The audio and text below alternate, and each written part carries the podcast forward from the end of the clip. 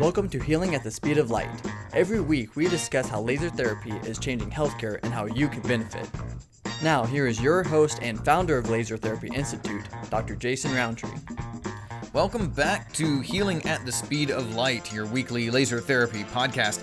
My name is Dr. Jason Roundtree, and I'll be your host today. I'm going to be talking to you about Bell's palsy, and specifically Bell's palsy in patients who are also type 2 diabetic. We are looking at 384 studies that have been published just this year. Not on necessarily Bell's palsy or diabetes, but on all topics. 384 studies just this year that have been published, and it's not even the end of October quite yet when I'm recording this. So it's pretty amazing the volume of research that's being done on light therapy, laser therapy, uh, using LEDs to help with health. It's very exciting if you're a geek like me and you like to see what is coming out with research. But it also says a lot about what we should be learning over these next uh, two, three, four, ten years about light therapy and laser in general, what it can be applied to, and how it can be used. So, today, though, specifically, Bell's palsy with patients who are diabetics. Bell's palsy is a paralysis of one half of the face, generally. So it looks a lot like a stroke. When it begins, many times people uh, rush to the ER and they get checked out to see if there's been some kind of stroke damage. Uh, thankfully, you know, in these cases, it is not, but it is pretty scary. It's a, it's a disfiguring of the face, which is emotionally distressing, uh, makes people embarrassed to be out and about. It uh, can also have some level of danger to the eye because if you can't blink to lubricate the eye with tears, then the eye dries out and you can suffer some tears of the of, uh, of the cornea and eye fatigue. There's a lot of things there. So, for today's episode, I'm going to be referring to a study which is titled The Efficacy of Low Level Laser Therapy in the Treatment of Bell's Palsy in Diabetic Patients. Now, this was published in June of this year, June 2020, in the Journal of Lasers in Medical Sciences and this is an it's an Iranian study, very interesting. There's a little bit of verbiage that was tough to get through, so I'm condensing this down, bringing to you the facts that I can dig out of this article, and it's quite interesting. They start off by saying that yes, we know that uh, Bell's palsy is oftentimes onset between 15 and 40 years old, but can occur at any age. However, if you're older or if you have uh, hypertension or high blood pressure, uh, if you have uh, diabetes. Those are risk factors that indicate that you're not going to do very well if you do have this happen. So what is exactly going on? Well, it's it's one side of the facial nerve that undergoes some kind of trauma. We're, we're still not really clear on what happens or why it happens, but the nerve undergoes some trauma, and generally you have facial weakness. It doesn't typically hurt a lot of times it's a loved one who notices, hey, your face doesn't look right. Um, but it can sometimes uh, in, involve some drooling, some tearing of the eye, some sinus irritation, uh, loss of taste sometimes, uh, sometimes pain as well, but that is less likely. So you've got this one-sided facial paralysis. A lot of times people just wake up with it, or it shows up throughout the day and coworkers notice it. What happens next? Once you get checked out and you know that it's not a stroke, then what? Well, typically nothing happens, and there's not really any particular treatments out there for it. Although some people have recommended an antiviral medication as well as steroids. The antiviral medication is supposed to help fight any kind of virus that may be affecting the nerve and the steroids are supposed to reduce inflammation, which could be affecting the nerve. Now, if you're a diabetic patient, though, the use of steroids is contraindicated. You really shouldn't be on steroids if your sugars are not well controlled or if you are a type 2 diabetic. So then what?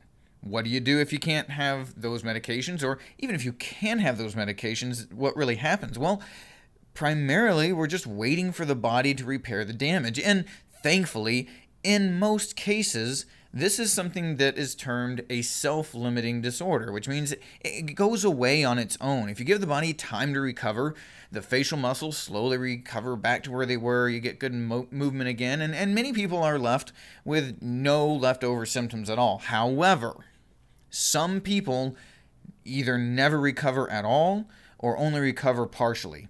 And that is why researchers have looked at laser therapy as a way to treat, actively treat, and get the nerve back to functioning normally so that you can blink, so you can smile, so you can chew, those kinds of things without any kind of problems.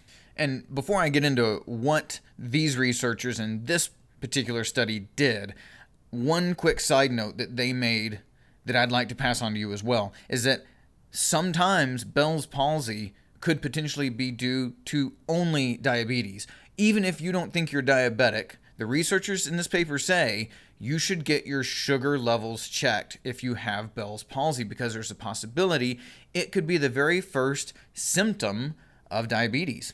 Okay, so for the study, what the researchers did is they took patients who had diabetes and Bell's palsy, they rated how severe the facial paralysis was, and then they prescribed 12 sessions of laser therapy three times a week for four weeks, followed by retesting and then a three month follow up.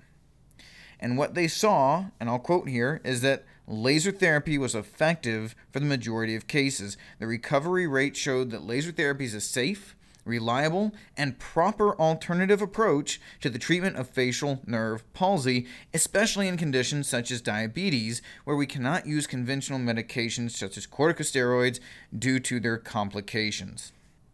What does that process look like? Well, it's just a few minutes of applying a non invasive, non burning laser to the side of the face that's affected along the nerve pathway Many times patients will feel a little bit of warmth, but we're not talking about a surgical laser process here. We're talking about gradually stimulating the repair of that nerve by utilizing a special type of infrared laser light. When you do that, it is very typical to see improved recovery for nerve injuries, especially diabetic related nerve injuries, and, as these researchers pointed out, facial nerve injuries in the face, which result in this Bell's palsy. Now, this may be the first time you're hearing about using lasers to help heal nerve injuries and help with pain, help with muscle dysfunction. Uh, and I'll tell you, it is amazing what can be done. If you'd like to know more, I encourage you to go back in some of the other episodes. We did a Bell's palsy episode not that long ago. We'll throw a link in the show notes. You can look at that. And if you're looking for yourself or for a loved one for a laser therapy solution for Bell's palsy, I highly encourage you to go to lasertherapyinstitute.org. You can look at the provider locator map there and see if we have a clinic near you. If you're having trouble finding somebody, just email me info at lasertherapyinstitute.org. I'll be happy to get in there and see if I can't find you somebody to help with a facial paralysis issue from something like Bell's palsy. Of course, I cannot guarantee you any results. We cannot even say that we are recommending a treatment for you. But if you can get evaluated by somebody in your local area who has a laser and who is experienced in utilizing laser therapy for nerve injuries like this, it could be immensely valuable. And time is of the essence. Even in this study, the researchers say the longer that this problem has gone on, the worse it can be on the long term. So the sooner you get in there, the sooner you get something like this done, the sooner this issue can be resolved. Thanks very much for joining me. And again, email me if you have any questions. Otherwise, I will talk to you next week. Subscribe to this weekly podcast for more great information. Find a certified laser therapy clinic near you at lasertherapyinstitute.org. If you're a healthcare provider, check out our practitioner focused Laser Therapy Institute podcast. Thanks for listening.